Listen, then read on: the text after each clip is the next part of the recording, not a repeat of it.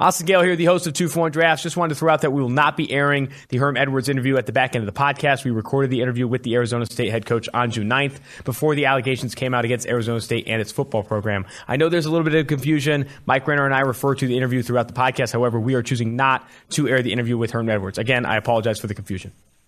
Welcome into Two for One Drafts. Austin Gayle here, the host of Two for One Drafts, a rookies and draft prospects podcast. Today on the show, we're going to look at traits and stats, advanced stats here at PFF that matter when you're scouting and or evaluating defensive players. We did that for the offensive players the previous week. We're going to look at defensive players this week. And at the back end of the podcast, I interview current Arizona State head coach Herm Edwards. Let's get it.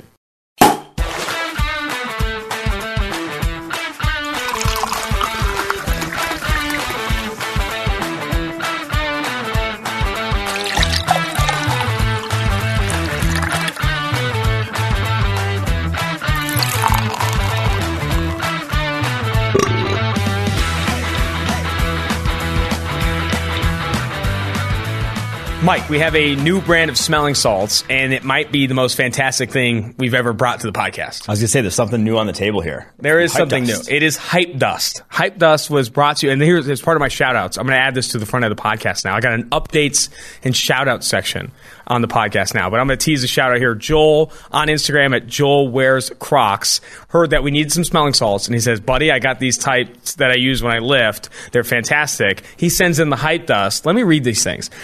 Uh, instructions on how to use. One, shake bottle. Two, partially open cap. Three, inhale from one to two inches away. Four, lift heavy. Five, don't die. We didn't lift heavy. TBD on with- whether or not I'll die. We're not. But I didn't partially open the cap. I went full cap open. Yeah. Whew, took that one on the chest, dude. These are absolutely fantastic. So you shake the bottle and sniff, and you get 100 sniffs. I mean, you've. Never mind. I was going to make 100, sniff, 100 sniffs is high volume. 100 sniffs is high one. volume. You don't have to go there, but I will say, it felt like it just replaced my bloodstream. Like uh, there's something else flowing through my veins right now. As soon as I sniffed it, it really was. So we had the, we had some other. We had the one. What was the what was the Medical grade? you had? You had no. You had the the bottle. Oh, something. yeah, the rhino ones. Rhino ones. Yeah. we had the medical grade ones. These ones take you to another level. Dude, They hype dust is Hype dust. absolutely absurd. I am all I'm ready to lift. I might lift something here. We also still have the candles from our guy who sent the candles. We got Campbell Camel's helmet. We continue to add to the podcast thing here. We are excited to go. Other things I have here, some other shout outs. Ben Linsey, analyst here at PFF. You can follow him on um, Twitter at PFF underscore Linsey. He's getting married this week. Hey. And I'm in his wedding. It's going to be exciting. Big shout out to Ben Linsey. Make sure you follow him on Twitter. I'm going to shout this guy out again. He was the new producer added to the Two for One Drafts podcast. I said I didn't know his Twitter when I brought him up on the last episode. It's Max Chadwick. You can follow him on Twitter at Chad underscore Maxwick. A little flip of the first constant there, which you love to see. New producer here on Two for One Drafts. And big update, big shout out here. Officially submitted the rebrand doc to avid Two for One Drafts listeners, Chris Collinsworth and Neil Hornsby. Oh. Reviewing it as we speak, as we continue to march forward on a rebrand. A lot of exciting stuff down the pike here. Really excited for Two for One Drafts. We're recording this episode, by the way, on June 14th, 2021. June 14th, 2021. Trying to record these things in advance as we prepare for an absolute sender of a summer. Speaking of which, you had some boys in town this past weekend. Oh, yeah. Let's My some, to school some fruitful stories for sure. Yeah, it was great. We, uh, I don't know, we just the same shit we always do. Just same stuff we always Uh, do. we said- I showed him Cincinnati. Showed him a good time. We went to your pool. Yeah. And you wrestled my friend. That's true. Uh, one of your friends you challenged me to wrestle. It was a, it was a Boise Saturday, is what it was. You guys were arm wrestling, and I was like, I was not arm wrestling. no, don't he was arm Okay, wrestling, and then he was wrestling. like, let's wrestle, and I was like, I don't know if you're ready for this. Like, I, I wrestled a little bit in college, I mean, middle school and college, high school, and it's like, oh man, he had like 150 pounds on him, me maybe. He's like 315. Yeah. 315. But uh, we got the video. Quinn's going to put the video. If you're watching on YouTube, Quinn, throw this video up. Low man wins in this video. Low man wins. He also just like no technique whatsoever. He didn't know what he was doing. He didn't know what he was doing, which is you, you just hate to see. This is the second victim I've taken in Cincinnati. My drunk wrestling matches, I'm 2 and 0. I don't have that other video, I don't think, but 2 and 0 here in Cincy, 2 and 0 here in Cincy. And you also had a decent story we want to bring up. Uh, yeah. So Sunday, this is after I don't know, like two days of, like multiple days of drinking with my friends. We go out to brunch, um, and, and they leave uh, Boomtown Biscuits and Whiskey. If you're ever in Cincinnati, best brunch place in Cincinnati. It was fantastic. But uh, as I'm getting in my car to leave, it's kind of up in OTR here, kind of not too far uh, from the PFF offices. I get that feeling that everyone dreads, um, and I'm I know I'm going to have to take shit very quickly. it's going to happen soon. And I, immediately in my head, I am calculating how long it's going to take me to get to my back to my place, get up my elevator, and then get into what's going to be the public bathroom in my apartment complex because I know already I'm not making it all the way back to my bathroom. I never get So- those feelings. This is wild to me. So I am there a block away, and I'm like, do I turn around and just go back into Boomtown and be like, hey, I'm running into the bathroom? I decide no, that's a crazy play. Uh, so I'm about a block away in my car, and I'm like, you know what?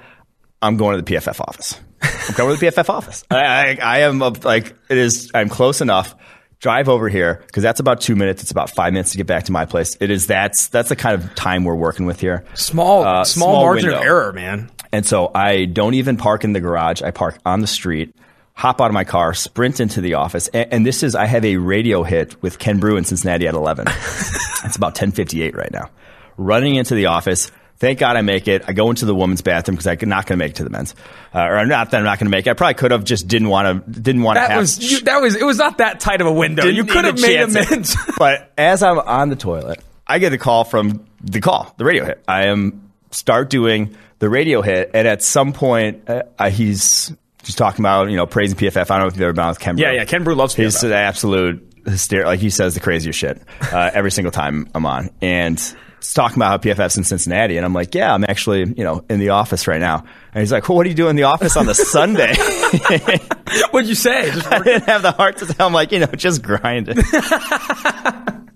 that's incredible. Did I not have the. That's why I was I not going to go through the exact details of why I was in the office. Thank God, Sunday. thank God. Spare Ken Broo those details. I think Yeah. what's what's interesting is I don't. You, you bring up emergency situations like that. I don't think I've ever been in that much You're of a dire straight Uh, situation. That's like a classic.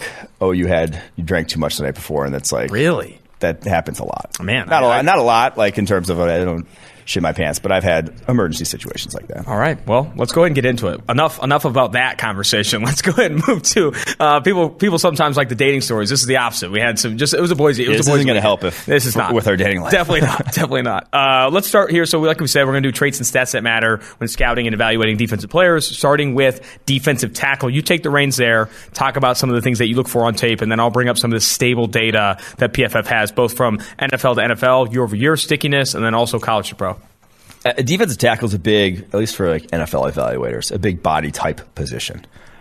Are you six two plus with thirty three plus inch arms and- three hundred ten plus pounds? Like that is a big. There is a type that guys that evaluators look for at that position, and it's size, length, and strength. It's the to go back to the Daniel Jeremiah scouting term. It's an STI position. Yeah. it is a size, toughness, instincts type of position. Uh, it very much matters. Like those things matter there because you're going to have to hold up to double teams. You're going to have to do a lot of things at the NFL that you know, 290 pound DT like a Jaylen Twyman can look awesome at Pitt because he doesn't have two 330 pounders trying to move him off the ball every, every play. And once the, like the defense, the the double teams you see at college are just nothing like what you're going to see in the NFL. And so a lot of guys just get to the league. I think a big one that's come to mind or that I've seen in recent years really struggle with is Jerry Tillery, Notre Dame defensive tackle, 290 pounds, 6'6", like has the length, but he does just not have the size or strength to hold up to double teams. It just gets annihilated. And, and that's, uh, so a lot of times the guys that NFL looks for at that position may not be the most productive, but they fit that mold because that's the mold that can get the job done. Now, there are guys outside that mold that may be undersized, maybe the taller, longer ones who are thinner framed who can get the job done. But I think if you're the undersized ones, you better be a, plus plus athlete. You don't have to be Aaron Donald. Aaron Donald's the outlier of outliers, but you better at least be like a Grady Jarrett. You better at least have that first step.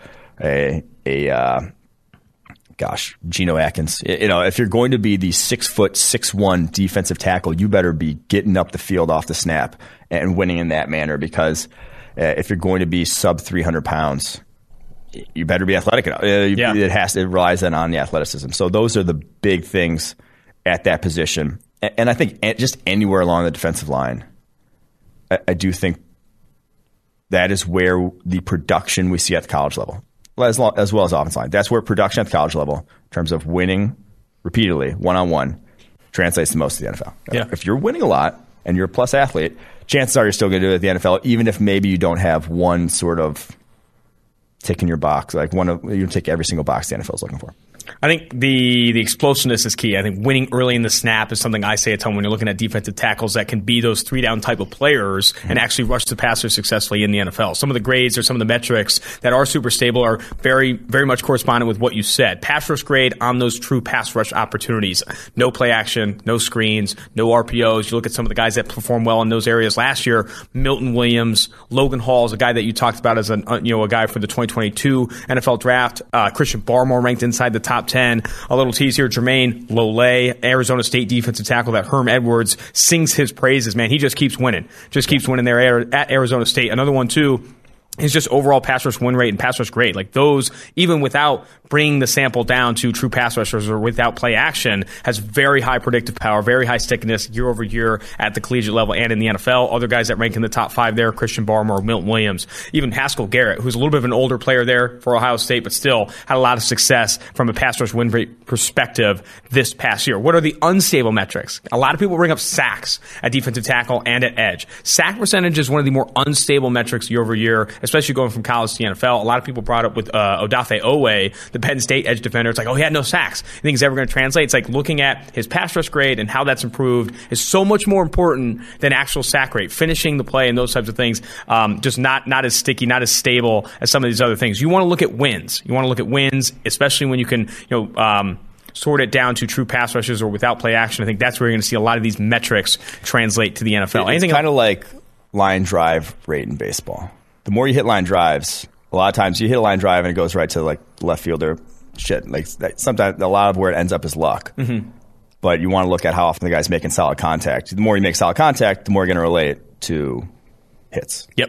And the more you beat offensive linemen, the more it's going to end up in sacks. Not every single line drive is going to be a base hit. Sometimes it's going to go right to the third baseman or whatever, but or the left fielder, like you said. But if you're consistently hitting line drives, or if you're consistently beating the offensive lineman ahead of you, that's going to translate to more disruption. That's going to translate to obviously more sacks, more pressures on the quarterback. Shall we now jump to edge defender? Yeah, uh, there's similar, a lot of similar things there. Yep, a lot of similar things. But I do think edge has a a wider spread of body types, a lot of di- a lot of more different ways to win yep. along the edge, where you can have a guy who's you can have a guy who runs a four five and a guy who runs a four nine, both be uber productive edge rushers.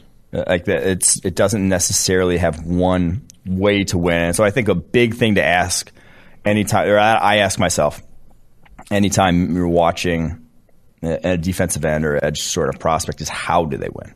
What is what type of edge rusher are they? Are there there now there are guys who are kind of the all around can beat you any which way. Those are the guys you obviously want the you know Khalil Macks of the world who, who can whatever do it all. JJ Watts of the world can do it all. But there are some that are you know power rushers, the Cameron Jordans of the world, guys who are going to make you bring your lunch pail every single down because they're going to be trying to go through your chest and they're going to be trying to play that game. When you're that type of edge rusher, you don't need to run a four six you know, you don't need necessarily this elite get off. Now, obviously, always having elite get off the burst is always something that matters, but you need strength, you need length, and I do think bend is always something that you want. You can't play stiff off the edge and expect to win. You can't really play stiff anywhere on a football field. Very true. expect to win, but I, I do think, especially on the edge, like you can be stiff. I think more so on the interior and still maybe get the job done, but on the edge, bend, being able to get to the side of an offensive lineman and com- and then get yourself free, which is that flexibility. That is kind of a prerequisite no matter what edge rush you're going to be. But length and strength, if you're that power guy, if you are that speed guy, if you are the Brian Burns, if, if you are going to win in that manner, it's kind of what I just said about the undersized guys at DT. You got to be a plus one. You got to have that elite athleticism. If you don't have elite athleticism and that's the type of edge rush you are, you end up like Shilique Calhoun, mm-hmm. Michigan State guy. You end up uh, like, gosh, who was the Oklahoma guy. I know this is taking it to too much of a degree, but if you, oh, the hell was that guy from like five years ago?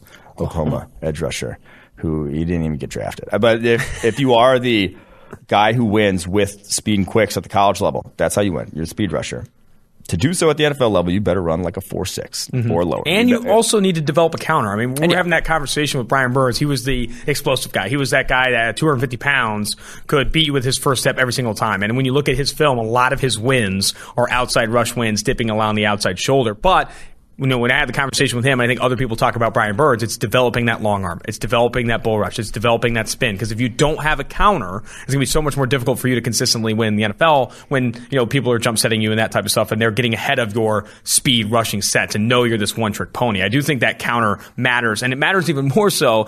I mean, it matters for both sides. It matters for speed rushers and power rushers. I mean, L.J. Collier. L.J. Collier was a pure power rusher, and he was damn good at it. You watch that Stanford yeah. game from a few years ago; the guys were throwing dudes around. However, you got to have another move. You got to have an inside move. You got to be able to counter with speed and different things, or else you become that one trick pony. It just gets that much easier for offensive tackles that maybe don't have set versatility to just kind of lock you down.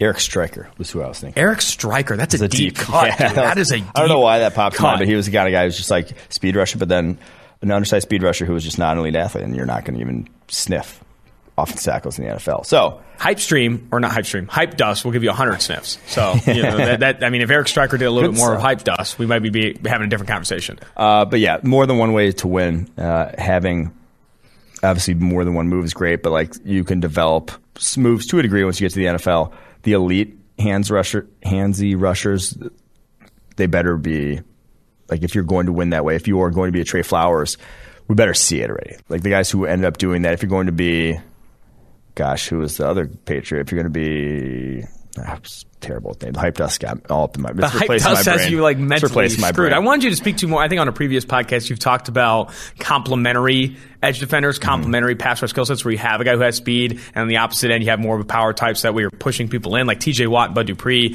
that kind of stuff, where you have you know complementary pass rushers. I think you can get away with having those two different types of guys. Yeah, I, I do think that is. I don't want to say it's important, but a lot of times you can't have two. Brian Burns. Yes, like, uh, there is still a there's still you know a lot of defenses. You still have the more of the five tech, seven tech, and then you have more of the nine tech. You know, whatever you want to call on your defense, and that's you have the rotating guy who, on strength. You have the guy who plays over the tight end or over the tackle in a yeah, depending on the strength of formation. The guy who plays out wide no matter what of the tight end of the tackle. So.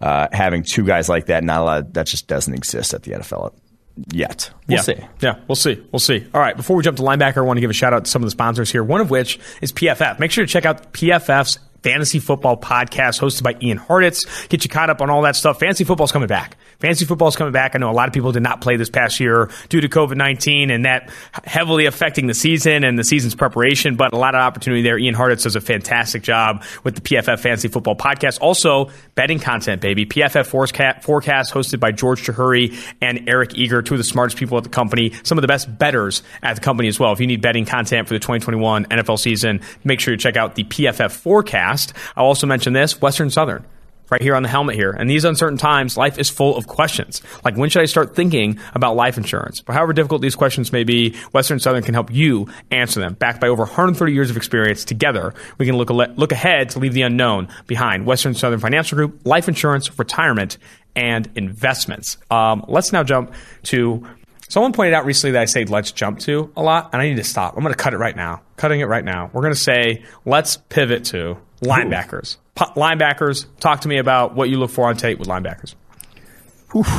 There's a lot. Linebacker is the most varied skill set I think of any. Such a complex position now. Yeah. Uh, and so linebackers, just kind of the way the NFL game's evolved. And I talked about this with Steve about how the the whole field is being utilized more so than ever before. Like the the deep zones and deep areas of the football field are under attack constantly, and linebackers are in a spot in the NFL where they almost have to move like cornerbacks, like the athleticism. And that's why you see safeties transition to linebackers year after year after year, more so like every single year. It's like, oh, college safety now he's a linebacker. Like the, you just need that level of athleticism because you're covering the full field nowadays. Like at linebacker, your zones are going deeper and you're having to cover more ground quicker than like I said, at any point in NFL history. And, so I just wrote down here, this is going to be maybe bad content, but I wrote down literally like all the things a linebacker is asked to do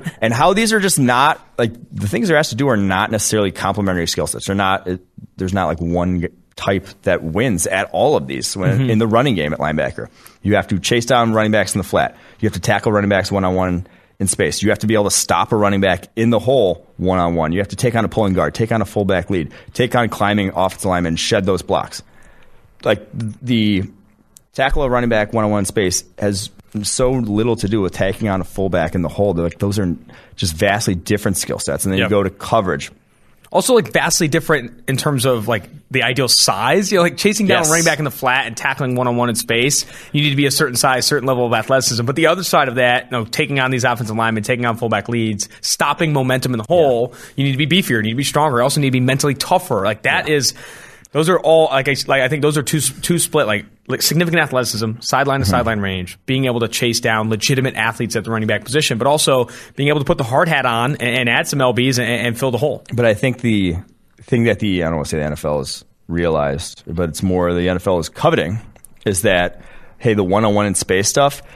The linebacker that can't do that leads to bigger plays than the just fullback and hole. If you get taken out of the hole as a fullback, oh, it's a five six yard gain. Mm-hmm. Oops, my bad. If you lose one on one space against a running back, that could be a house call. Eh, Like th- those things could lead to far worse results, and so that's why you're having to do having to move these safeties linebackers, things that uh, you're, the NFL is prioritizing the things that lead to bigger plays, and especially these in coverage. I'm going to list things like running the seam, uh, reacting to play action, and guarding a deep crosser, manning up on tight ends, manning up on running backs, manning up on slot receivers. Sometimes Re- being able to read route concepts and pattern match, being able to click and close to the flat, click and close on screens, tackle in space. Like those are those are more similar skill sets, but those are all these sort of those are athleticism.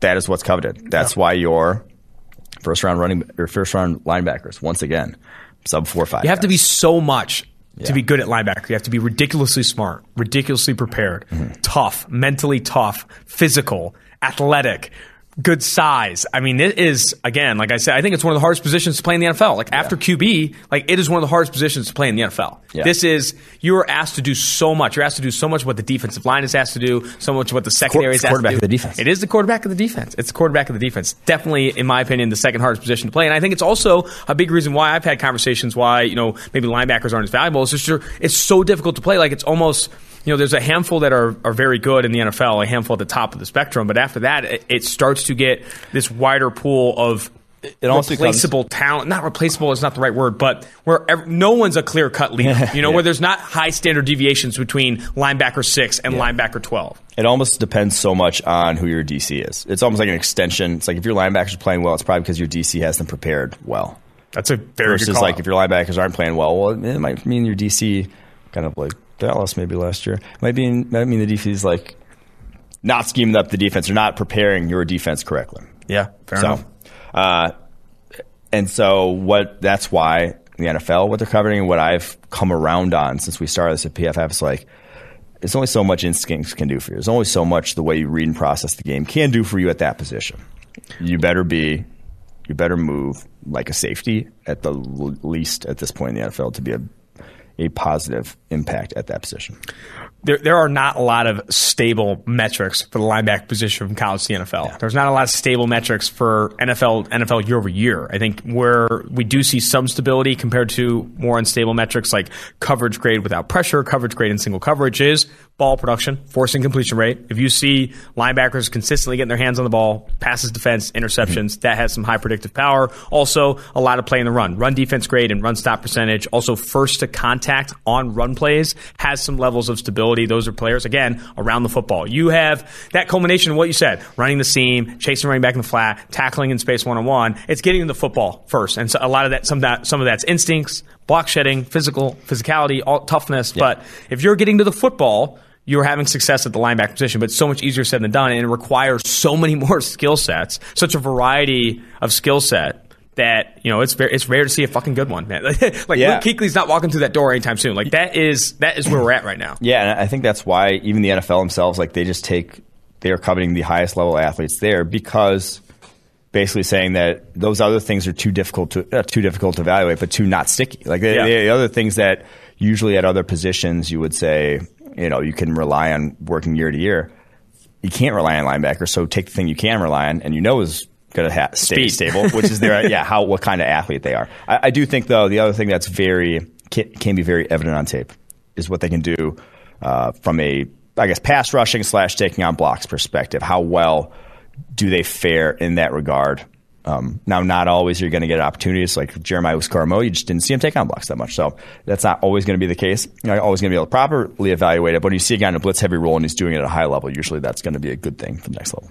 Before we jump to the defensive backs, going to bring up SimBull. PFF has partnered with SimBull, S I M B U L L, the stock market for sports that allows you to trade sports teams like stocks and earn cash payouts when your teams win. SimBull has blended sports and the stock market to offer you a new way to invest in and profit off your favorite teams. The MLB is in full swing for the rest of the summer, allowing you to earn daily cash payouts, and NFL free agency is still going on. So whoever lands the top of the market player will be sure to see their team stock rise. Use promo code PFF and deposit $10 at simbull.app slash PFF to earn a free PFF annual subscription. That's promo code PFF with a $10 deposit at simbull.app slash PFF to earn a free annual subscription. On to cornerbacks.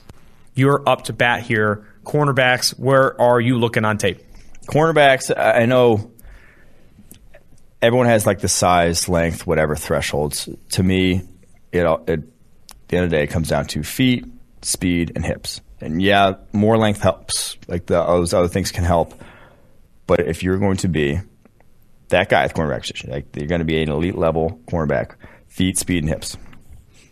Some of those, some combination of those three. Like that is feet being balance, um, being able to, I guess, always be reactive on in a position to react and, and not have that hesitation on your transitions and whatever. And again, these are things that stay constant. Like it, it's difficult to teach a guy that level of balance. Like it's difficult to teach these things. Like these are kind of almost innate physical traits in the feet, speed, hips regard. That that's what makes a cornerback that can play not just man coverage. I, I think also zone coverage at a high level. And then there's obviously other things that you look like size, length, and the physicality, the way you play the position, also very important. But I think if you have the, you're not going to get there if you don't have a solid, at least enough combination of those feet, speed, and hips. Whereas you can overcome, you can be 5'9, 180 and be a top, you can be a good corner in the NFL, but you can't without uh, my opinion, feet, speed, and hips. What do you feel like are some of the maybe overvalued traits or characteristics of cornerback play that maybe other you know other analysts that you've seen kind of value? Do you think there are overvalued things that people are looking at or putting too much stock into? I mean, I, people talk about cornerbacks and tackling and the way they tackle. I, I not to say that it's not important to bring down ball carriers, but it is not what separates you mm-hmm. at the NFL level. It's a nice little bonus. Um, I do think length has gotten overvalued to a degree. I, I, I don't think it's that um, necessary, like to the position. Mm-hmm. But it, it, it kind of does depend on cornerback is another we talked about on the offense side. The farther you are away from the ball is depending on what you're getting asked to do. And, and so some schemes, yeah, you need a guy that's just going to be able to press and sit on a wide receiver line of scrimmage. And so then it does matter. But if that's not what you're going to do. If you're asking a guy to run like a varied role in the NFL, I don't think just having length is a massive, massive add value add. I think those guys oftentimes get overdrafted looking at some of the metrics that are stable, you know, at the collegiate level and then even translate to the NFL is, is, coverage grade when you can kind of remove some of the variables. So coverage grade without pressure on the quarterback, coverage grade on passes longer than three seconds. So you're removing a lot of that that shallow stuff, those quick screens and those things. Coverage grade in single coverage, and then coverage grade controlled by alignment. So outside cornerback versus slot. You look at coverage grade with no pressure. Some guys that stand out: Trevius Trevius Hodges Tomlinson, the nephew of LaDainian Tomlinson, playing at TCU, smaller guy, but dude, he's got some fun tape. I, I don't know if you you've watched obviously you've watched Tomlinson a decent amount. He's got some some fun tape. Probably projects as a slot player at the next level. But man, he's had a lot of success there TCU, at TCU. Where do they find those? Just like dude, they get dogs. They yeah. get absolute dogs every single time. Like he is a smaller player, but he plays like Tarzan. He is a monster. Another guy, Eli Ricks, who a lot of people like out of LSU. Jaycee Horn ranked inside the top three this past year. Patrick Surtain inside the top ten in coverage grade without pressure. And then you look at coverage grade in single coverage. Greg Newsome at number one, Kaiir Elam at number two, Tomlinson again, Coby Bryant at Cincinnati has a lot of uh, has had a lot of success. So I do think that looking at some of those stable grades, that's something that I look for: coverage grade and coverage grade in single coverage, coverage grade at outside cornerback, yards allowed per coverage snap, controlled by alignment. That's where you can start to see some of these guys that are having early success. But then it comes back to turning on the tape and seeing who these, seeing how these guys win. Because mm-hmm. I think at cornerback, you need to see how you win. Do you win like a bully and you catch people and, and take advantage of that? You know, um, fit, you know. Um, contact after five or five, five, ten yards, or are you winning? Are you match and mirroring? What are you being asked to do? Yeah. How much man coverage are you playing? There's a lot more that goes into it. All these grades, all these metrics need context. I think sometimes when PFF, you know, when people bring up PFF grades and, and, and have conversations about them, nothing nothing with them is absolute. Like even the most stable metrics PFF has aren't absolute because mm-hmm. there's still so many factors and so much more context, regardless of the metric or grade you're even discussing. Yeah, and, and if I'm you know evaluating cornerback, I'm gonna watch his man coverage snaps. And this I talked about this on draft day that Jaycee Horn. I was not surprised when he was the top corner selected because the man coverage skill set is what's coveted most by the NFL. That's the probably the rarest uh, thing a cornerback can do is be a good press man cornerback. It's kind of again, it comes back to you're limiting variables the most when you watch a guy in man coverage because press man no matter what scheme you're in, is press man. And that, that's and that's maybe a little bit of an oversim- that's an oversimplification, but a lot of you know, say you're playing cover two, you know, cover four, whatever. A lot of that is being put in a good position by your defense coordinator, how they're coaching you to play certain route concepts, whatnot.